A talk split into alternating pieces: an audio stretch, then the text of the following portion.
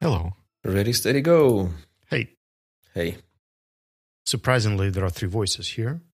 And just like always, it's Dima Malenko. Hi, Dima. Yes, it's me.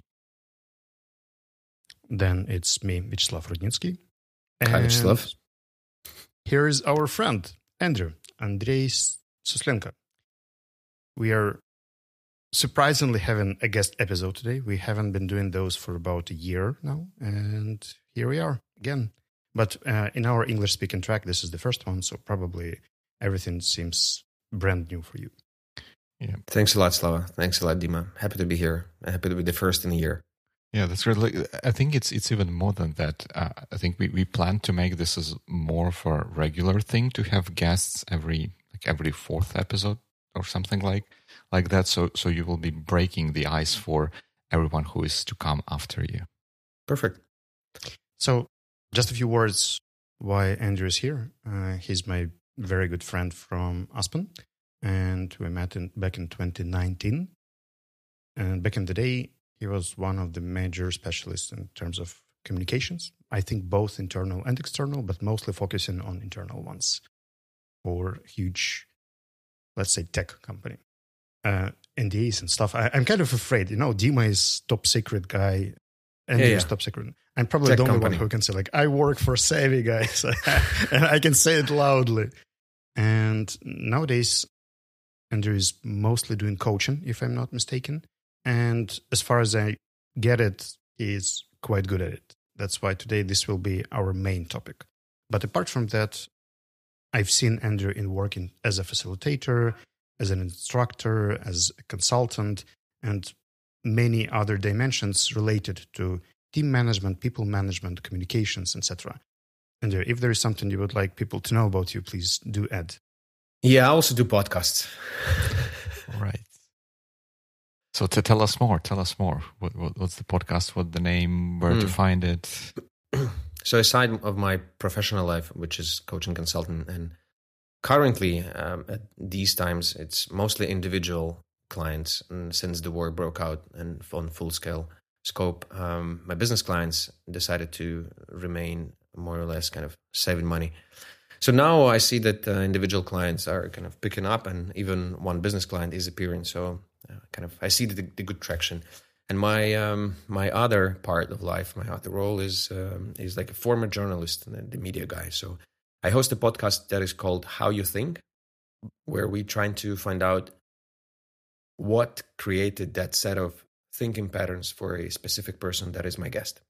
What kind of things happened uh, um, in the past? What was the um, influence of the education? What was the influence of the leadership that this person has had in his life or her life?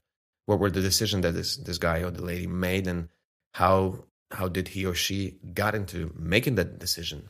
And yeah so basically i am curious about people and i'm curious about myself. I'm eight years i've been for eight years in psychotherapy as a client and also educated in the first um, um, how do you call it? Like first part of four four course uh, gestalt therapy thingy so yeah how you think is a podcast that you can google online there's actually uh, quite a few episodes in English already, and I'm planning on advancing that in English. Yeah.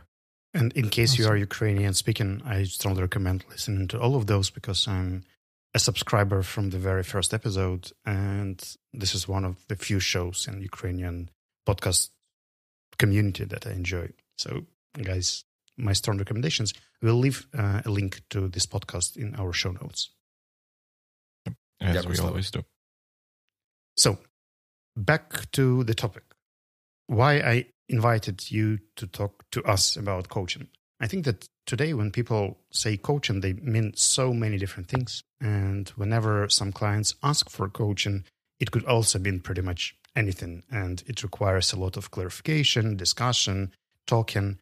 Apart from that, there is a number of, let's say, experts who so who are so-called experts uh, who claim to be coaches after three months of some kind of online course and then they start taking clients and this also kind of harms the reputation of coaching itself so i would like to dig deeper today into what coaching is, what coaching isn't, and how it actually works. Why would a, an organization or a team require a coach uh, at certain level or a specialist, and how it works?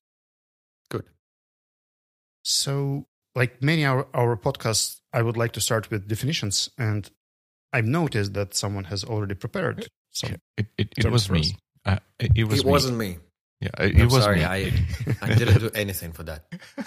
That- That's right, Uh, but but it was not easy. Uh, I I must say, like uh, what I what I did, I um, googled right, and as most searches on Google, they ended up on Wikipedia. So I copied the definitions from from Wikipedia articles about the different terms that we probably are going to touch uh, in this discussion.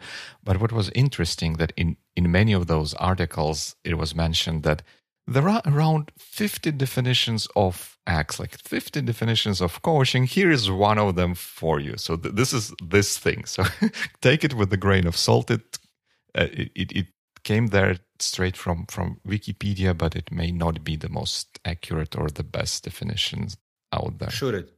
So, what I actually suggest doing is that there are five terms. So, we could take turns and just explain with our own words what we understand by this word. The first word is a coach. Andrew, as a guest, please, why don't you define a coach by yourself?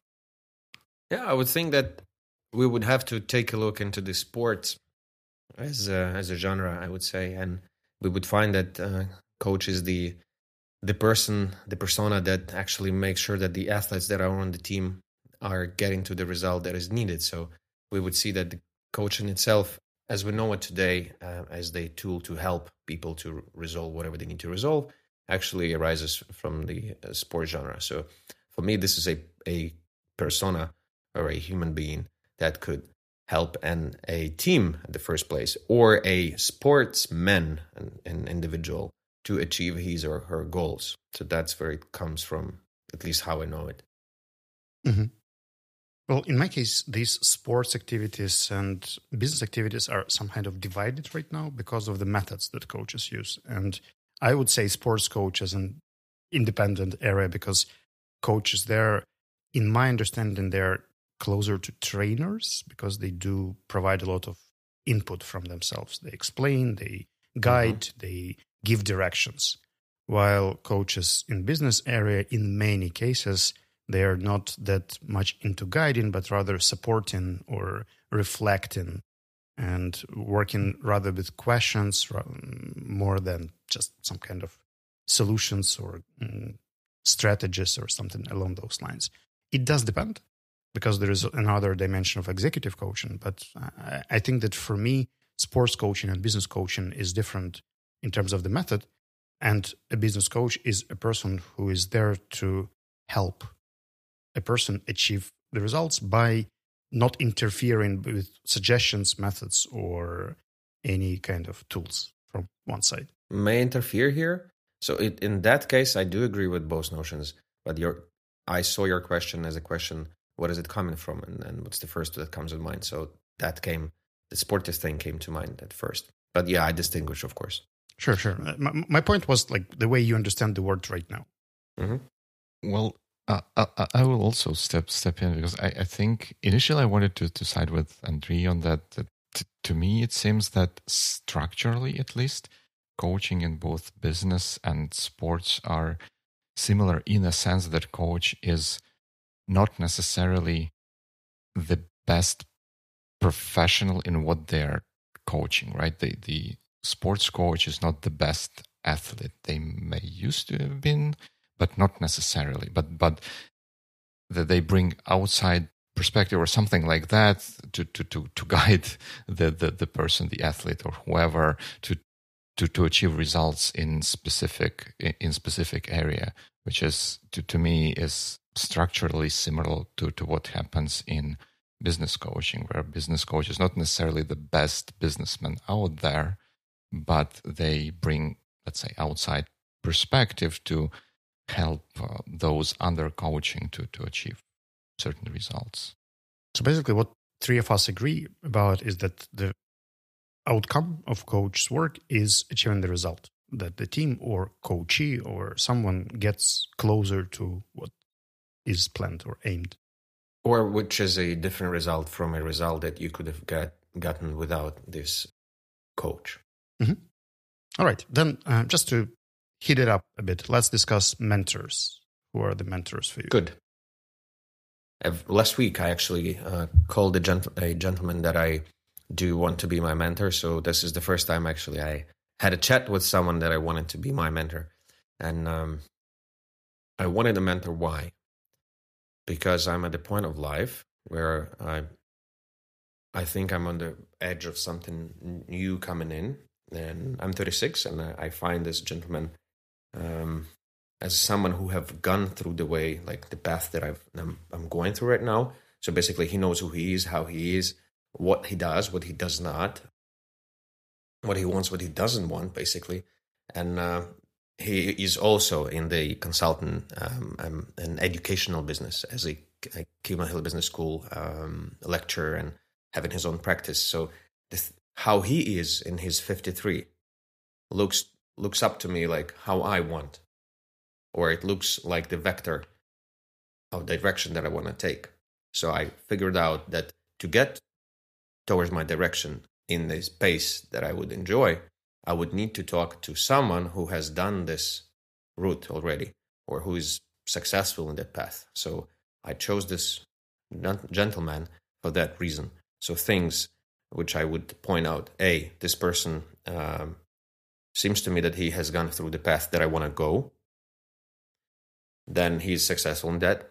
Then he's I have chemistry with him or her, and because I was educated by him at Hill Business School, I, I had chemistry, so I had this desire. Yeah, and um, so these three things give me give me a chance to call someone my future mentor. Yeah. So, uh, if I got you right, just to clarify, you basically mean that a mentor is some sort of a role model that you would like to follow, and you can cooperate with this person directly to take some best experience, practices, features from one. That's how I wanted this to happen. It it went different way, direct different direction, because there's no room for uh, mentorship at that person's life. But then the what you're saying is exactly uh, how I want it. Mm-hmm. That, that's how you would define a mentor. Yep. Yeah. All right. Dima, would you like to follow up? I think uh, I would largely agree with with Andrew's definition. I, I, to to me, the key characteristic of mentorship as a process is that it is primarily revolves around say knowledge transfer so we have a person who is more knowledgeable more experienced in something and we like the, the process is set up for them to to be able to transfer that knowledge that expertise to to someone else supposedly of a kind of a jun- more junior stance that that mentor mm-hmm. person mm-hmm. I would probably expand this a bit more and saying that it would be knowledge, experience, and skills. So uh, I would just somehow broaden those things. And in my understanding, mentors mostly work one to one. So it's an individual format. Probably it could be group mentoring, but in my personal beliefs, the most effective one is when you work face to face, hand by hand, nose to nose, back to back, or whatever. But it's an individual sort palm of work. to palm. uh, this is a bridge too far, but yeah, yeah. maybe group group mentorship. Maybe it's called master classing, right? Uh, this is where like you go on this thin ice of mixing up roles and like pure mentor for me would be an individual expert who can share one's skills, knowledge, and experience with another person. Agreed. Makes sense. Makes sense. All right, then we, we can move up to trainer. Yeah, and uh, let's this time around. Let, us start with you because you, you already make some made some jokes about trainers earlier in the discussion. I think so. How how would you define it? Trainer? You know, it's like Afro Americans are allowed to make jokes about Afro Americans, while other people are should, should be much more careful. So I'm allowed to make jokes about trainers, being a trainer myself, and I would say this is an educational expert who is capable of transferring knowledge or facilitating knowledge transfer to a group of people. And in many cases, this person has some sort of practical experience in this field, but not necessarily the entire set of skills. Because nowadays the tools are so broad. For, for instance, trainer could be teaching technical writing even without being an expert in technical writing because there are a lot of uh, guides, activities, and things he could run and still grow the expertise if uh, one picks good materials, gets feedback, prepares well, etc. That would be my understanding. I clap in agreement. Well, not that we all kind of agree. I, I, I also agree. But would you also agree that um, sort of a defining characteristic of a trainer or activity being conducted by a trainer is the kind of um, reusable set of training materials that that they rely on. Something like the, the trainer, the process that spans with trainer over over time. I think I'm, I'm, I'm butchering it, but like they they do the same thing over and over and over again. So I deliver the mm. course on like database database design this week, and I'll do exactly the same thing for different group of people in two weeks, and and so on. You That's know, where the trainer becomes a, a teacher, or a lecturer, or something along those lines. Yeah, I agree. I, I, in my in my understanding, it's actually doesn't it doesn't matter whether it's the same program or a different program. The idea that it's done professionally and it achieves the results, and if it happens to be more dynamic environment, like let's say Savvy, we get different requests on weekly basis, and we cannot deliver the same workshop to, to, to a different group of people the way it looked for initial group when it was designed. So we have mm. to adapt things. And I would say that the core expertise here is to pick the methods that work best for the specific request for the specific goal. Sometimes they match and it could be the same activity. Let's say a webinar for 45 minutes about time management. There is not much room for improvement there, but that's a lecture. Uh, pretty much, you, you don't need to be an educational expert to deliver a lecture. But if you would like people to learn to prioritize, that would be a totally different set, like activities, tools, understanding and what would the be level of the people. educational expert um, for you. Who is the educational expert? Mm. I should say me. Say me. yeah. Well, well, he is, but let's let's hear from him. What is? I'm quite a result-oriented person, so I would say that that would be an expert who is able to deliver educational goals to a team or a group, and how it is done. Like whether you need to be talkative, silent, active, reflective? That's the question. It depends on the group, it depends on the goal, whether you're teaching something specific like how to use Jira, very tool based, whether you're focusing on skills like business writing uh, or a broader competence like leadership. And depending on what the goal is, the format is, I think this educational expert is capable of picking the proper format. Hmm. And and here would it also be fair to say that trainer has engagements that are limited in time? Let's say like however long the course or the training is, that's that's the engagement. Whereas mentor and coach would engage for typically for much longer time with mm. well at least for indefinite amount of time from from the get-go out of my experience in both roles, yeah, that that is pretty much sums it up. So as a trainer, I'm hired for a specific uh, event or um, short set of events, um, and as a coach, well, I'm not a mentor, so I don't know. As a coach or a consultant, it's usually quite quite longer position, twelve weeks, ten weeks, and like, so it yeah it stretches out. And as a trainer, it's a weekend, maybe two weekends, and yeah, so it's more finite. You know, my, my uh, experience actually differs from, from this because I've mm. had coaching for just like, you know, two sessions and that would resolve my question and I would stop working with the coach. So it doesn't seem like therapy to me. It's basically like I take as many sessions as it takes to achieve something. And when I feel that I've achieved it, I'm pretty much done. So I've had experiences of single coaching sessions delivering what I need.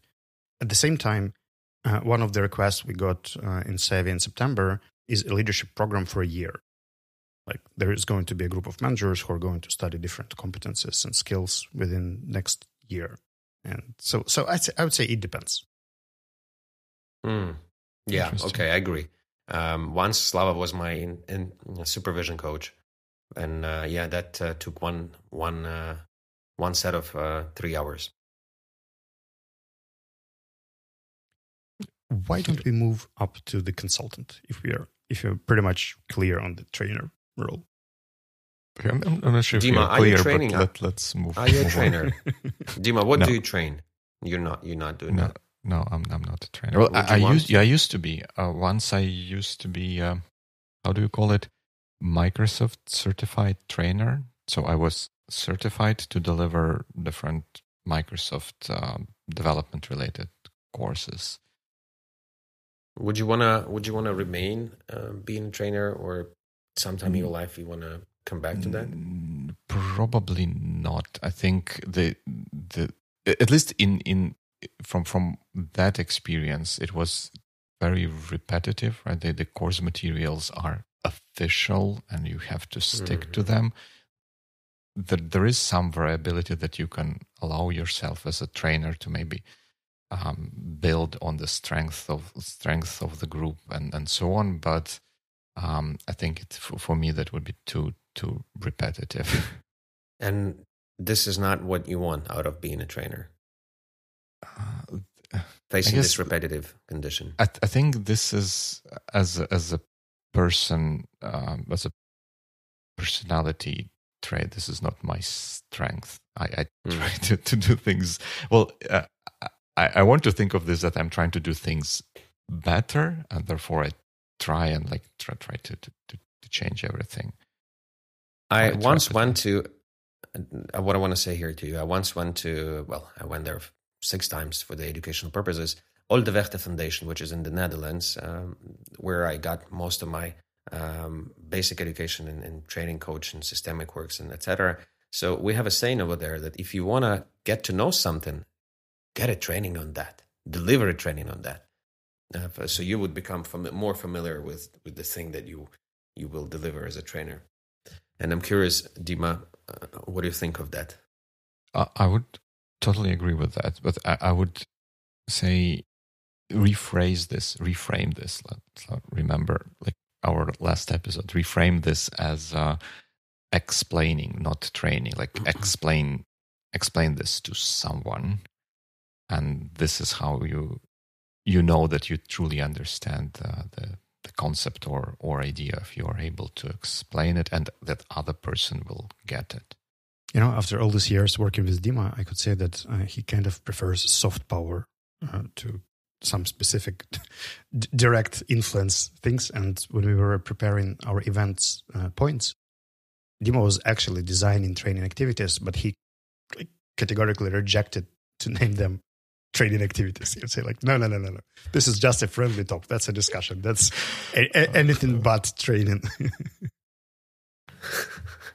Well, I guess maybe that's because my, my experience with training world was tainted by that by that experience where when where everything was very rigid and you had to Mm. stick to to, Yeah, to to courseware and whatnot. that plays a role. Maybe if you do the leadership training in, in Slava's course for a year, that would create some some, some new background in you. Let's move up to the consultant, please. All right. So Are you a consultant, Slava? Savvy is a consultant agency or not? We have done a few consultancy projects, but that's not our core expertise. Mm. You are a consultant, on the other hand, so why don't you define what it means to you? I think I'm. Um, what's the word?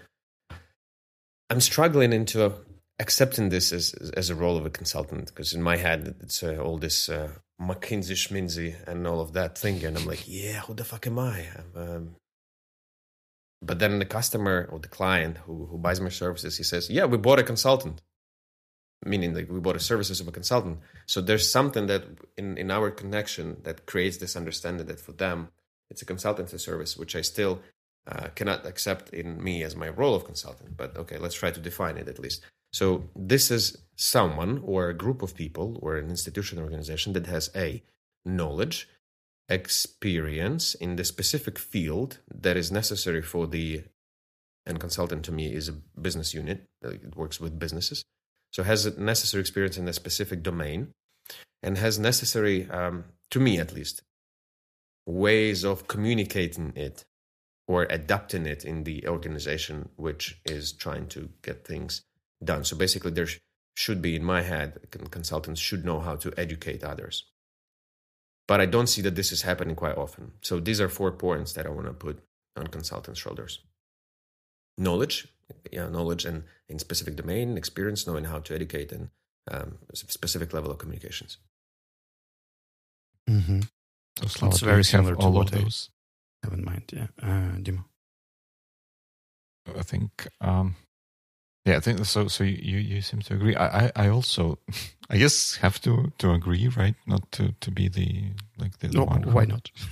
Well, just- I, I think, but but just because I, I I generally agree. I think for for me the defining, well, not the defining, but probably the most important char- characteristic of a consultant or consultancy would be deep expertise in particular domain, which others or other business entities or other people might be interested in, in, in, in their activities, where their activities are not in that domain but touch that domain, like sales, right? Uh, Mm. Every business has, has to do sales, but not necessarily every business has a very super deep sales expert on stuff. And therefore the consultancy consultancy agency or consultant with very deep expertise in sales can kind of scale their expertise and knowledge and, and skills and, and and whatnot through um, to, to to other businesses by providing this this consulting. And I guess in order for that to be successful, uh, it is probably a must for the consultant to be um effective educator um, Mhm. as well. Well, uh, in my understanding, a consultant is not actually always a person. It could be an organization or a team. And apart from having experience or expertise in a specific area, they would have to be able to assess the situation. So to run the diagnostics in the team, to plan some sort of changes or activities that have to be done, to run the preparations, if necessary, teach, if necessary, motivate, if necessary, overcome some constraints that could be in the organization, and then support the integration. So, assessment, planning, preparation, and integration would be four stages that should be delivered. And they could be delivered by different people, by different tools, by different methods. But McKinsey Schminsey would be an institution that can deliver like all, all four levels.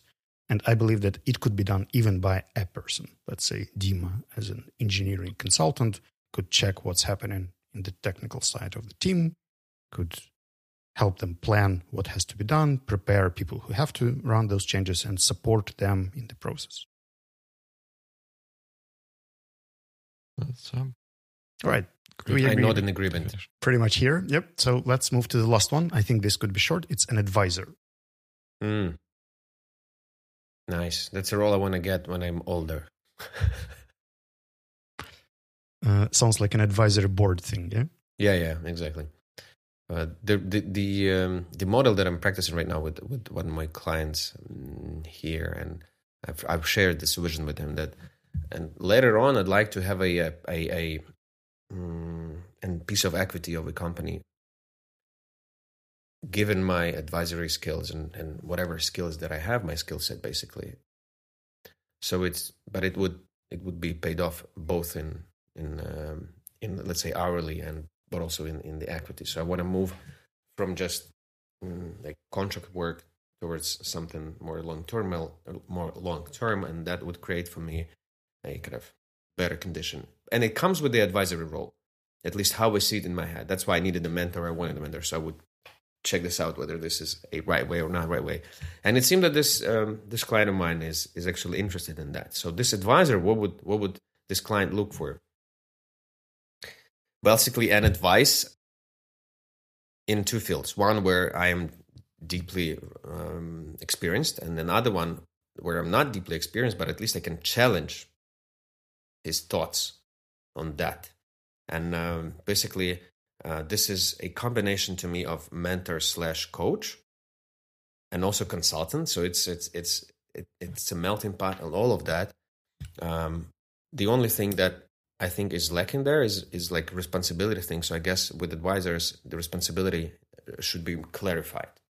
I think so. At least to me, this is important to understand what I'm responsible for in this role more than I do understand it now. I hope it's clear what I meant. Combination of, of, of three of things that we have already spoken of. Trainer is not necessary. Mm-hmm. If it, if it's a combination, then how, how is it different than any of those? Because it's a combination, and also you you definitely have to have time uh, like time served in a specific um, area or domain. So it's it's your uh, age, experience, it's your knowledge in specific mm-hmm. uh, area, but also it's to me there's this generalistic thing. So you, you have to be able to grasp the knowledge in, in various fields, or at least you have to know also someone. So networks comes in. So that's also the advisory thing, I guess. Right. You have to know where to look, or if you don't know where to look, you have to know how to learn how to look as an advisor. So you see, it. it you, thank you for the question. It brings up a bit more. Mm, yeah. So it's definitely not not uh, similar to what we discussed. Takes up hmm. way more. So for you, Dima, to be my advisor, I need to trust you. To trust you, how? Because I know you in person. Because I know that mm-hmm. Slava is my good friend really likes how you do business and also you are humane. So the level of communication that you demonstrate is the one that I would accept as the proper one, as a professional one. So then advisor in my head needs to know how to communicate and how to uh, manipulate manipulate in a good way. Of, um, so these are interpersonal skills that are necessary, but also it's uh, a lot of experience, a lot of knowledge itself. So yeah, like not a superhuman definitely, but uh, getting there close to that. And Slava, what, what are your thoughts on this? On the first, like mm, from the top of my head, I thought that it could be a mentor for organizations on a strategic and business level. So basically, it's a person who can advise things to, to be done in terms of business, but not in terms of a team or in terms of a specific person. I think an advisor can consult or mentor top managers or specific directions or share one's network. These are all subsidiary goals that uh, are used. But overall, like if I think of an advisory board, for instance, these are people who are there to basically substitute founders in terms of strategic decision making, setting strategic goals, choosing the direction, setting the vision, mm-hmm. and working towards implementation of those, supporting top management team the way it's needed by network, by recommendation, by supervising what plans are created where goals are set, etc. So I would say that that's again sharing this knowledge, skills, experience, but to an organization rather than to a specific person. Interesting. Dimo, what about you? Interesting. Yeah, I think my thinking is closer to what Andrii laid laid out, and I would I would say to me again, if maybe the, the key characteristic or key, key, key dynamic of the advise advisorship process would be that unlike the previous ones that we discussed with coaching, mentorship, and and training, where the kind of the benefit or financial business relationship is very straightforward and direct. You get paid for per coaching session or per coaching like season or whatever. Same with training, maybe a, a little less so with mentorship, but there we can expect that being a mentor can can be a part of a job description for a particular person or specific call that they that they that they get. Whereas with advisors, the this business component of transfer of value and kind of financial benefit is at least one one level removed from the actual thing that's happening. So I um, as as Andrii said, like if we build trust with advisors, we come talk to them today. We maybe listen to their advice or take it into account to change our actions in future, and then even in the future from that point it may bring or bear some fruit which will be beneficial both for those for the advisor and for those who listen to their advice which makes it more kind of multi-stage um, relationship which makes it more complex and requires more things to click for this to to work as mm-hmm. expected can i give you an example and ask to define who this person is according to your grades uh, let's say we have a company, 10, no, 100 employees, and the CEO asks, let's say, Andrii's help to improve the culture, to move this thing in a different direction, and facilitate the growth of the company. Mm-hmm. And Andrew starts working with this CEO to support this change that is requested by the CEO. Would this be a coach, a mentor, a consultant, or an advisor? Great question. Yes, to to me that would I, I guess one one thing I would ask like, is how how is the compensation structured? If it's uh, Andrii gets a thousand dollars an hour, then I I I'd suggest that this is not um, advisory not advisory. role, not advisory role, but then maybe coaching, I guess, because the, way you framed it is it sounds like it's not about well it's it is about specific goal but without a specific method of solution. Like in case of training right you would come yeah we need to cover this topic and let's say we have like two two weeks and we can bring people together so that you can deliver uh, lectures and do activities and whatnot. So it kind of predefines a method for how this is solved a little bit. So that that would be it, and and, and you buy that, right? You, we uh, as a as a as a client, you you buy that.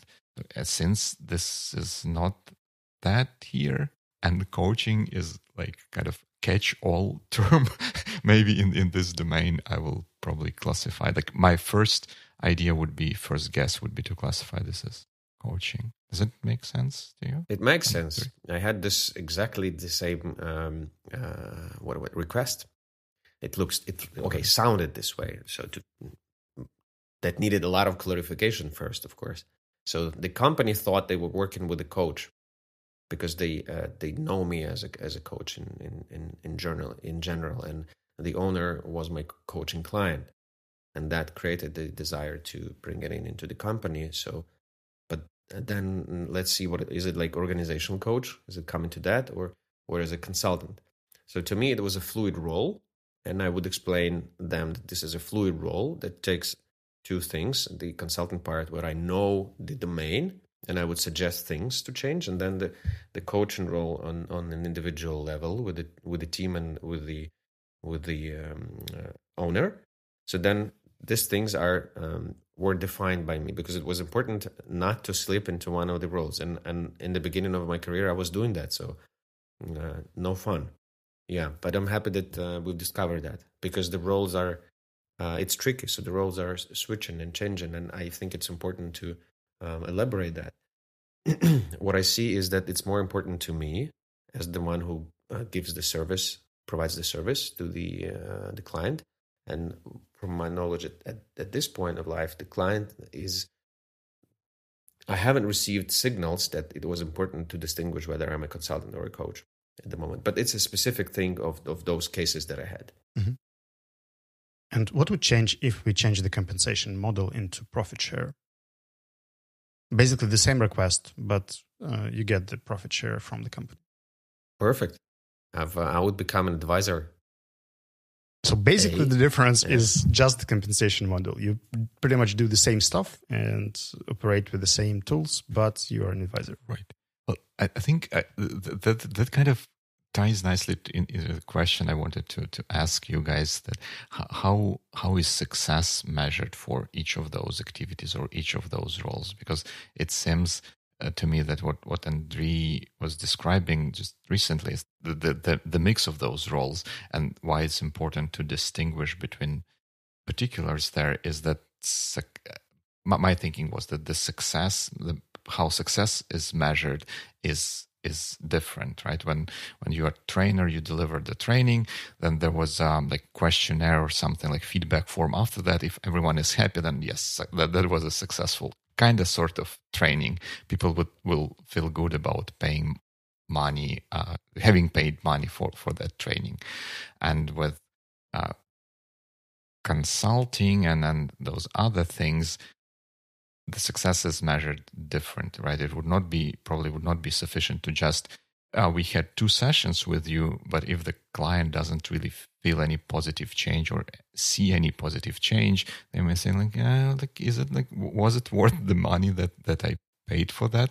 So you you need to navigate that kind of situation, and with advisors uh, and and switch over the compensation model, the success is, I guess, bringing the company to the next level so that you can, if you participate in that um, revenue share, it means that that revenue has to happen some sometime in the future, and you kind of works work towards that rather than keeping the client happy on an instance of interaction of a session or something like that. Does it mm. Is it still a question? Yeah.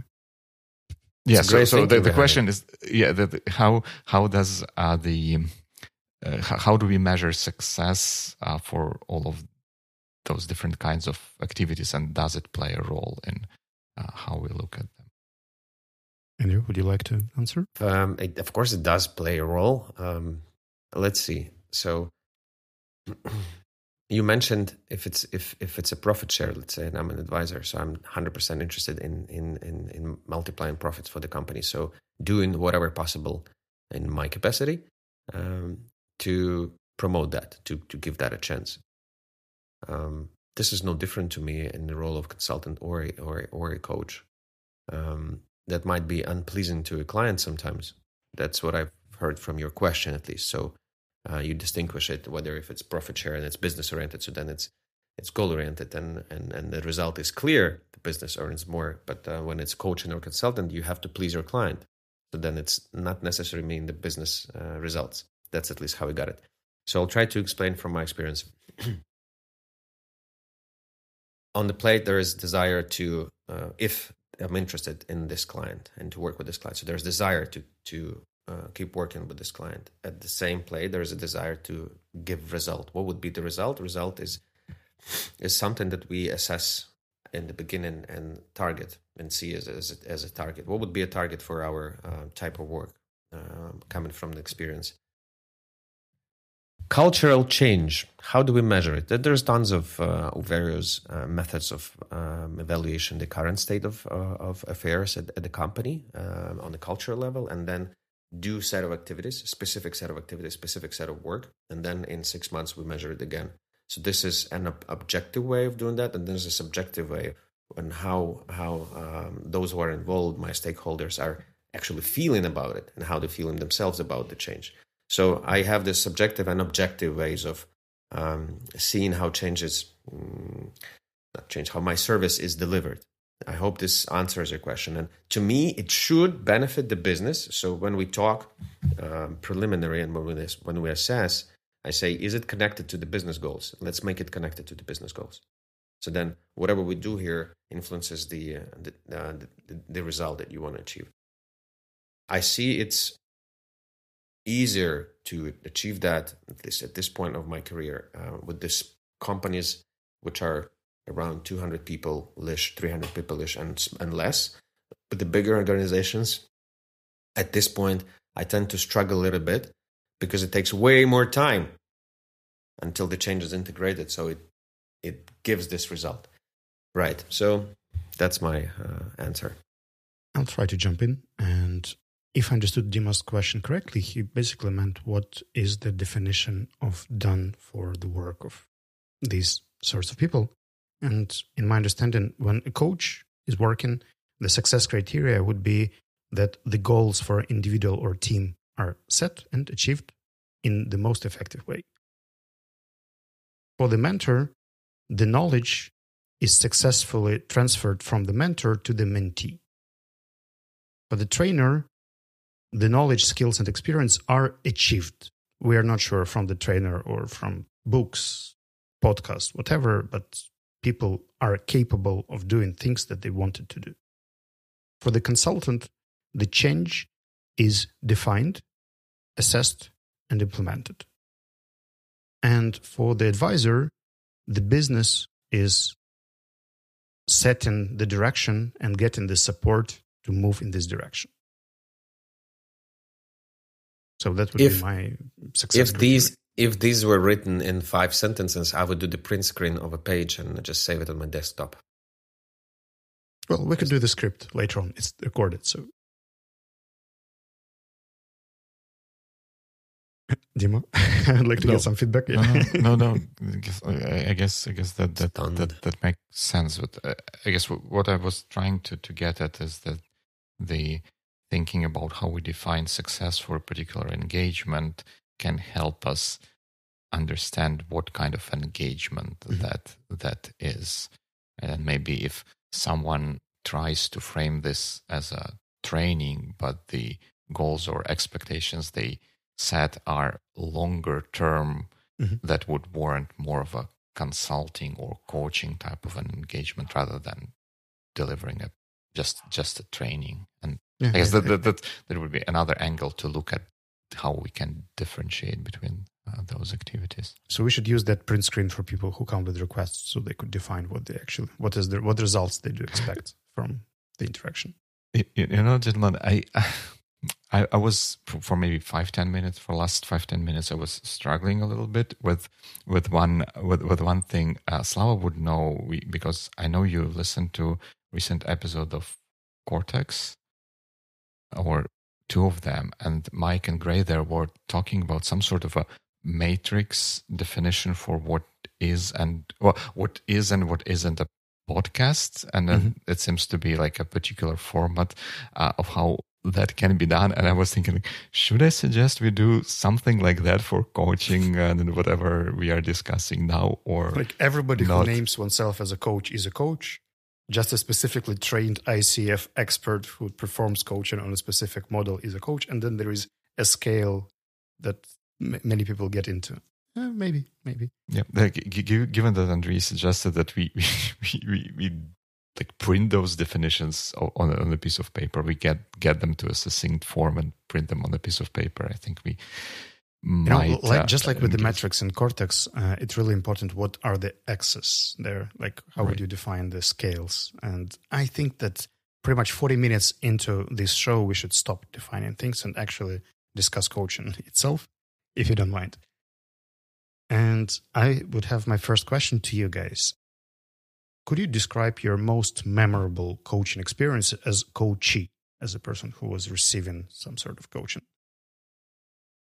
If it's not too personal, of course.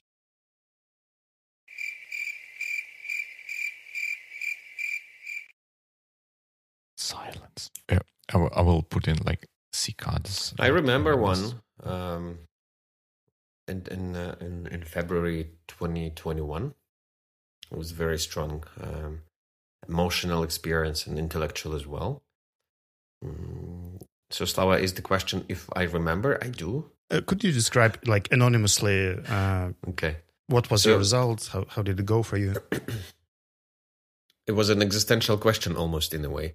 So I, I quit the I quit Parimatch before and went into this consulting uh, reputation agency, but things were not really going well on, on the chemistry base with the uh, with the owners um, and with my partners actually, and um, there's a lot of resentment that my body felt, but I couldn't really trans, uh, kind of translate it into the verbal language, and uh, I, I felt the conflict internal, but I couldn't really describe it.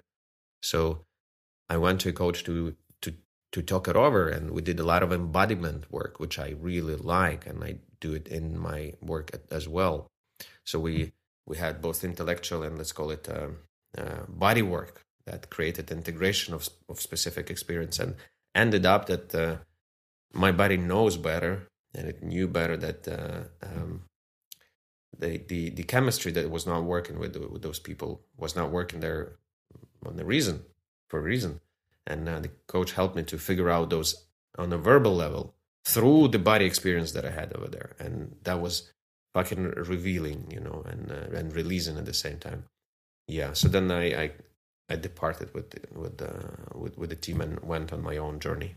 So, yeah. Quite a fundamental change. Yeah, man. Uh, Dima, You bet.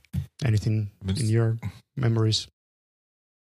Like d- definitely nothing as dramatic, and I, I would have to confess because I I don't think I had much of a formal coaching in in in my life. I I think in at different stages of my life and career, different people played the role of coach for me, but that was not a formalized arrangement. And um, I guess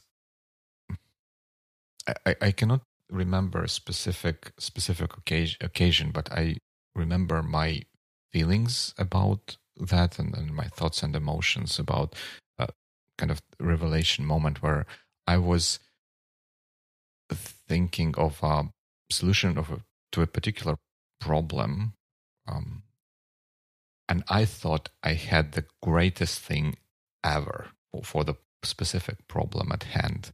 And then when i had a conversation with, with the coach they reframed this thing in a way that first it enabled me to look at the problem much wider and then i realized how i think naive my best possible solution was. And ever since then people started he- hear- hearing me say yeah, let's take a step back. Quiet quiet offer. Because like from from from that point on i wanted all right is there anything is there something bigger that we are looking at here and would it make sense to take the bigger picture into into account because I, I still remember that experience where I, I felt not to say stupid, but oh, maybe close to that. Like remember, you, you may have seen that meme or GIF where when a person or a, a man, I think it was a man, stands under the rain, and you can see in their eyes that they kind of have a, this mixed feeling of regret, not understanding how this happened and and, and being sad so that, that that was that that was me and at that at that particular moment and i still carried this experience um, uh, through through my life Mm. and Curious. um, slava what's what's your coaching story I, I would say that one of the most memorable coaching sessions for me was with um, Olya Ivanova, who unfortunately passed away a few years ago. She was uh, a great coach and the master of asking questions. When I came to her with the request of whether I should or should not accept a partner into our company, it turned out that I actually had a different question whether I should stay or shouldn't stay in Savvy. And after nine minutes of her questions, I knew both answer whether I should or shouldn't stay and whether I should or shouldn't accept a partner. That was one of the most effective ways because I was stuck with this question for weeks. Like I was hesitating, doubt, and There were arguments pro, arguments con, and I, I, I was trying just to explode. I was going to explode, but these 90 minutes were just mind blowing for me. So I, I would say that questions Ola asked back, back in, in that session, they clarified many things for years forward. Ta-da. And after this uh, amazing experience, Really impressive. we can. Actually, it's your style, Slava. Nine nine minutes, good questions. Yeah. yeah, it was ni- 90, 90, but still. Ah, 19. S- That's- still quite that's impressive. Still quite effective. like like a football game. Mm, let's talk about coaching itself. And uh, I would like to ask Andrew if you were talking to a manager, let's say Dima, he's a team lead. Yeah, he doesn't know much coaching, he didn't study much coaching. If you had to explain to him what are the coaching methods, Like, how does the coach work overall? What are the main skills of a coach? If he were to pick a coach for oneself or for his team, Mm. for instance. Let's see. An imaginary situation. Um, let me clarify. Is Dima interested into learning what I want to say, or he's hesitant and resistant? Dima, are you interested or are you hesitant and resistant? Oh, that's, can, can, it, can this be both? Interested and and resistant. Yeah. Curiously resistant. Yeah, cu- Yeah, yeah. curiously resistant. So I guess we would. Oh, also, who's the who whose request is that? Yours or your manager? Let's say it's Dima's request as a reaction to one of his managers who suggested that they try it. Dima was like, uh, maybe we shouldn't, but maybe we should. Maybe it works, maybe it doesn't. So please tell me what it is so I would know whether Okay, I actually need a coach or don't. So I would clarify this basically where are you coming from and why are you here? So what makes you come here? And then You see, here he comes. He, he starts with these questions again. Yeah, yeah, I'm hearing you. Mhm. so he so he, he you would would tell me that yeah, here's the situation. I guess I need to check it out, but I'm hesitant. So then uh, I would ask uh, uh, what would create a better map of understanding for you. Because I have my own way of mapping things, but you probably have your own map, map of things. And from what I hear from this uh, 56 minutes right now, you you need a very structured understanding of things. Um, so then uh, I would give you the structure of how co- basic coaching is built and what are the expectations that you as an individual that would work with me would have how the session is built how the contract is built how we would work. So it's a um, approach that i use. So it's intellectual and embodiment let's go this way and whether this is okay or no go for you. Then it would give you examples on how intellectual one with questions ping pong and goes and then how the um, the, the embodiment one goes and i would kind of give you this map and then i would show you this tool set that i that i have with me. So we, we could use drawings we could use this and that we could walk we could sit lay and then um, we could do it in Miro online we could do it offline with a board uh, with closed eyes sit sitting standing. So giving you a bit of a map. I guess this would open up you a bit more and then i would ask uh, questions whether you have questions. So let's clarify uh, how would you how this tools or how this approaches would get you to the uh, the results. And at this point usually uh, you would open up a little bit more and you would start telling about what is that that you actually want to achieve. Or if not if you're still hesitant um, then I, would probably try to see the resistance. Where is it coming from? Is it because you don't want to change? Is it because it's too comfortable right now in in where you are or you have a um, belief in mind that coaches are all fuckers and you, you basically don't want to trust me just because you you you have your own idea on that. So yeah and i'm i'm very okay with with you not letting me in. So this is this is the thing i think it's important. So i want to not show you that i'm interested as much. So maybe you know we are equal in this in in in in all, in all the times does it answer the question It does answer to me, uh, Dima. Yeah, does it seem I to think be it- an answer for you? Yeah, it it, it, it does. I, I think Uh, I would be curious to explore a bit more, maybe the, the, this idea of like if the resistance is coming from persons um, kind of disbelief in this whole institution of coaching, right? Especially when we try. uh, It, it, this this is what I've seen, and I I I think I have a little bit of that in me as well. When we start throwing like certifications and this, that, or different regalia that hey, I'm a mm-hmm. I'm XYZ certified and this is why you I need see. to Sorry? EMCC whatever it doesn't matter go on I, I- I'm I'm not sure. What, I, I don't know what what it is, but from from the acronym, I kind of get that this well, maybe like a bit of a dodgy thing. Um, yeah. So so if, if the skepticism skepticism of the of the person comes from from from that, so that that is it like a real thing or just uh, some sort of a theater that people okay, want me to I'll give you a experience that? I, that I had, if if I may. So, one thing is where this belief is is a limiting thing that limits the development. So, I, I would probably ask you or check where whether this type of belief into these coach and mentoring things, um, do you see that they are they might be limiting you out of the results. So I might check this side, and also I, I would give you, or I would learn from you. Have you had any real practical experience, and what was what was the expectation that you had before you had that experience with these people, and then what you got in the end? Because I just had a client here in Vienna uh, who um, wanted a, a full blown consultancy, but said, "Listen, we don't know you. Let's check. Uh, let's do the micro strategic session first. So then we mm-hmm. see because we had a bad experience with the coach and slash consultant. Mm-hmm. I'm like, hmm. So then we did it. It was successful, and they tell me in the end, "Listen, it's a different story because the way we had it before was that the coach consultant actually was given us answers. This is not what we mm-hmm. expected, and you gave us the room so mm-hmm. you see, we we um, faced the previous experience, which negatively influenced the approach towards the whole industry.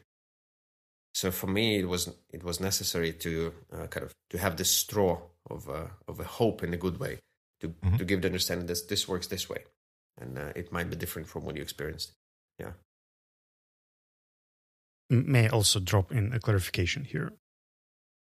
In my understanding, when you split those methods into intellectual, like asking questions, building the framework in a specific way, and embodiment part, where you have to basically make sense of what it feels to you on different levels, emotionally, physically, etc. I would say that working with tech people, especially, you're much more successful with the intellectual part and it takes a lot of resistance and effort to go through these embodiment activities. That's my assumption. Like mm. how, how does it work for you? I'd like to switch it like i'd like to push it to uh, embodiment more than i'm doing now. Uh, I've had amazing, absolutely amazing experiences with embodiment techniques on, on me when I was when I work when I was educated and when when I've been undergoing trainings, when I've been into coaching as a client, embodiment techniques gave me the most uh, the most results. They have opened up most of the doors and gave the intellect the way to understand the um, not only the feeling but like the, the, state of mind. So in my practice, I I tend to um, to keep it in my pocket yet, uh, right now at least, um, most of the time. Um, and I'm doing it it's on an intellectual way with grounding and, and, and some embodiment where we are closing the eyes and everything because it's Zoom mostly. So I'm, I'm, I'm learning the new ways of how to do the embodiment on, on, on the, in the digital era. Um, and in the physical space, when I see people in the physical space, and it happens rarely, but I do, well, then I definitely use the combination of both intellectual and body because it's not that hard of um, asking questions and measuring steps let's say and measuring in steps and just giving a, a chance a person just to walk towards the goal or whatever and just um, measure it with his body or her body. That that gives a little bit different perspective because the sight is in is is, is turned on as when uh, as well. The thinking is turned on as well. Various parts of you yeah. You know, but, uh, one, one but I'm using it only for for for ten percent, unfortunately. Ten percent. That, was one of the questions, mm-hmm. but I will try to expand it a bit more because, in my experience as a coachee, embodiment was hard. Like it actually takes some openness experience and I guess the mindset to go through this stuff. And my question was, would you scale the balance for you as a coachee? What would be the perfect balance of embodiment and intellectual tools? And as a coach, do you use the same balance or a different balance with people you work with? Mm-hmm. Yeah, so for me, it would be great to have a, um, revelational parts, uh, like 30 30%, thirty five percent percent of uh, embodiment, and, and the rest would be the intellectual part. Let's call it this way. To to me, it's mm-hmm. all fusion, so it's uh, yeah, it's more of a game, of course, and it's the first time that I'm actually counting that and and and and and, and, and cutting in percentage. Welcome uh, to biweekly. Yeah. Yeah, you know, defining. You guys are lords of definitions, lords of definitions, and in practice, right now, it's ten percent with with the potential to get it to 30, 35 ish. Yeah. Sometimes I feel that. Uh, thanks for bringing it up. It's a very honest moment for me that uh, um, I might I might get to the resentment part pr- pretty quickly with the embodiment technique with the persona that I didn't really figure out that can actually handle it or is is up to it or not up to it, and then um, maybe I'm I'm I'm afraid to lose contact because of that. So I'm um, I'm more hesitant. So it's still ten percent, but I know the result of it, so it's beautiful. So then, yeah, I guess I'm I'm just a pussy. So I'll have to be less less of a pussy. Yeah, give it a try and see what happens. I guess I, w- I would also want to, to, to step step step up and kind of in, in defense of tech, tech people. Uh, um, so people, tech there people was no are offense not, on the tech people Not at all. first place. are, are, are not uh, are not robots as a kind of stereotypical thinking might might go around that and uh, to, to that I, I have I have no idea what embodiment means but the way I sense it is like kind of appealing to some sort of an emotional feeling uh, part of of our brain and I would say that at least for me and also for situations I observed as a I wouldn't say even an as a amateur coach because I by no means I'm that, but I, I, I cannot. what- What's the lowest lowest accidental maybe maybe coach or, or something like that? That when um the the switch or shift to the next let's say in, intellectual level happened after uh, the the em- emotional or some sort of a feelings kick like where, where people would be very close to, to new ideas but then you kind of destabilize them a little bit with with emotional kind of thingy or appealing to feelings and whatnot and then it opens them up to think about things from a slightly different perspective and get to to the next step of intellectual understanding of the situation or potential solutions and and whatnot so i would definitely not disregard this um, whatever is um, embodiment thing even with with technical people can illustrate it with an example from a movie. One of the movies I enjoy a lot is Peaceful Warrior. And there was an episode Mm. when Socrates, one of the characters there, pushed his mentee from the bridge. And the guy fell down the bridge, was super wet, frustrated, angry. And then Socrates asked him, like, what did you feel in the process? Uh, one could not name this emotion, could not name this feeling because there was some physical experience that was just throwing him out of ordinary condition or state. And I think that embodiment parts they kind of relate to your physical state as well, not just emotional. But for instance, my partner Anna, she can feel some resistance on the body level. Like, you know, her muscles can just uh, be tense in, in a specific place when some, I don't know, belief is active. And she's very good at it. Like, she, she she can actually, all right, like I'm getting resistant. I can feel it with my back. And when people use the term guts feeling, they can literally mean that they feel it with guts, like physically. it's not a metaphor; it's an actual feeling that It's a reality. get. Yeah. So, I, I believe that embodiment is a mix of these emotional and physical sensations. Uh, and you could correct me if I'm wrong. It's immensely powerful thing to work with, like, and um, it um, what it takes is the sensitivity towards yourself. So if Anya, your colleague, she can feel it with her back, I can feel it with. I'm I'm pretty sensitive person myself, and I I can sense and read the room without intellect, like not intellectually, but like sens- on sensual way. Um, it was a way of mistakes, and I've made qu- quite a few uh, mistakes on sensing, let's say. But then uh, I guess it, it, the body learns, and I body knows, but I'm learning how the body reacts. So what is necessary, and I guess this is for Dima how to understand how this is combined in the tech guys. Let's say spending time with your with your with yourself in let's say in a short meditation is already an embodiment technique which connects you a bit more to um, to you. Um, and this is a very um, sensitive moment.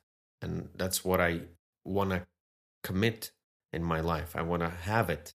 This is one of my superpowers and i know it. It's i'm not an intellectual uh, a coach I mean, i'm intellectual with a lot of sensitivity. So this gives gives me a different edge. So this is the magic that is being created in in in my clients works is because of that of, of of this combination of mine and i'm happy that there there's quite a large group of coaches who possess both intellectual and and central part. And I see that the central part is being developed right now, and I'm happy because this will create mo- more options for the for the coaches for the clients. Absolutely unseen or how to say unexpected, Unexplored, yeah. yeah, and unexplored. Gentlemen, I have five minutes. Apologies for that. Then let's take the last case and round up. Back a few years ago, uh, we integrated coaching feedback as one of our feedback workshops. And it uh, engaged people into requesting a broader training, which was named Managing in Coaching Style. Mm. And I can see this tendency growing. Like there are multiple requests that people get that they would like their managers to be able to coach their teams somehow.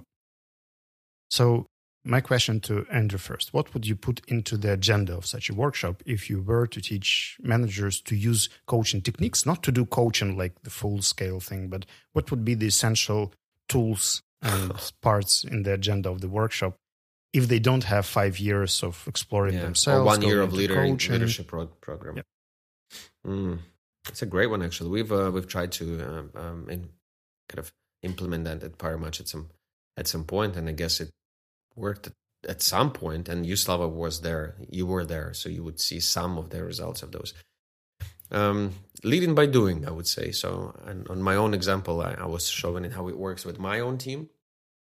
Then my team would share a perspective to other um, kind of line teams for them like hey my manager works this way this works so that's just one part but it's not a training it's not a workshop it's just um, subtle way of doing it in an organization for the workshop there's this grow model like coaching model grow which is super famous super popular for management and it's super easy to explain it at least so I, I guess set of questions, yeah, like where Yeah, each I letter guess- means something.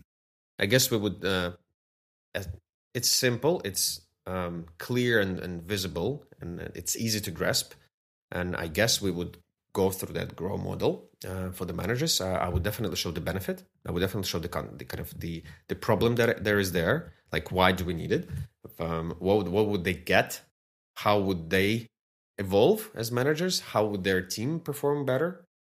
But but also this this this not only gives something, it takes something from you. It takes the uh, desire to understand a little bit more who's your colleague is, and give a bit more of room to this colleague. Give a bit more room for their ego, not your ego. Give a bit more room um, for actually being interested. So um, I guess it's not an easy workshop um, because if we only give the grow model and tell this works, do it.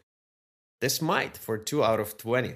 Um, uh, some sup- I might see that some supervision might be needed, like in in, in maybe two or three weeks or, or a month.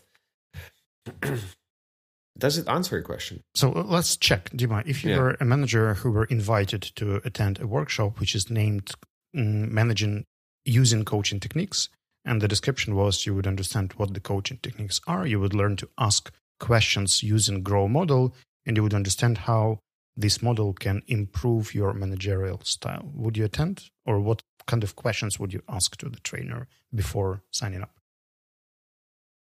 Mm, Generally, I think I, I would attend because I'm a, I think of myself as a generally open-minded person, so I would not mind learning about new techniques and, and methods to do my job. All right, so next Saturday Better. at 5 p.m., I'm waiting for you in this Zoom room. Uh, yeah, right, yeah, that, that that that kind of that kind of works. I the the question I would have, but I think I would not necessarily have this question as a prospect participant in this training, but a manager of a manager who is a prospect participant would be for that training to kind of balance this new tools and methods against the rest of the job that the manager has to do? Because they e- even if they learn managing by coaching they are not becoming coaches. And uh, coaching would be one of the tools but not the only tool for them. And they would also need to learn to to balance and choose the appropriate method of achieving the goal they have at hand so that it doesn't look like after the coaching everything every situation is a coaching situation because i i'm far from thinking that that would be the case for for Mhm. managers in their day-to-day work Oh yeah, You know, for me, the success criteria of a podcast, if when the discussion comes to an end, you actually don't want to end it because there is still so much to talk about. And this is exactly this sort of episode. So, Andrew, thank you a lot for sharing your thoughts and ideas and joining us today. Thank you, guys. Thank you, Slava. yes. Thank you, Dima. It's great to be Yeah. the first one with you. Well, Yep. and traditionally, we would like to wish all our listeners good weeks. Right? Good weeks. Uh, it was a pleasure. Thanks, Andrii. Good weeks.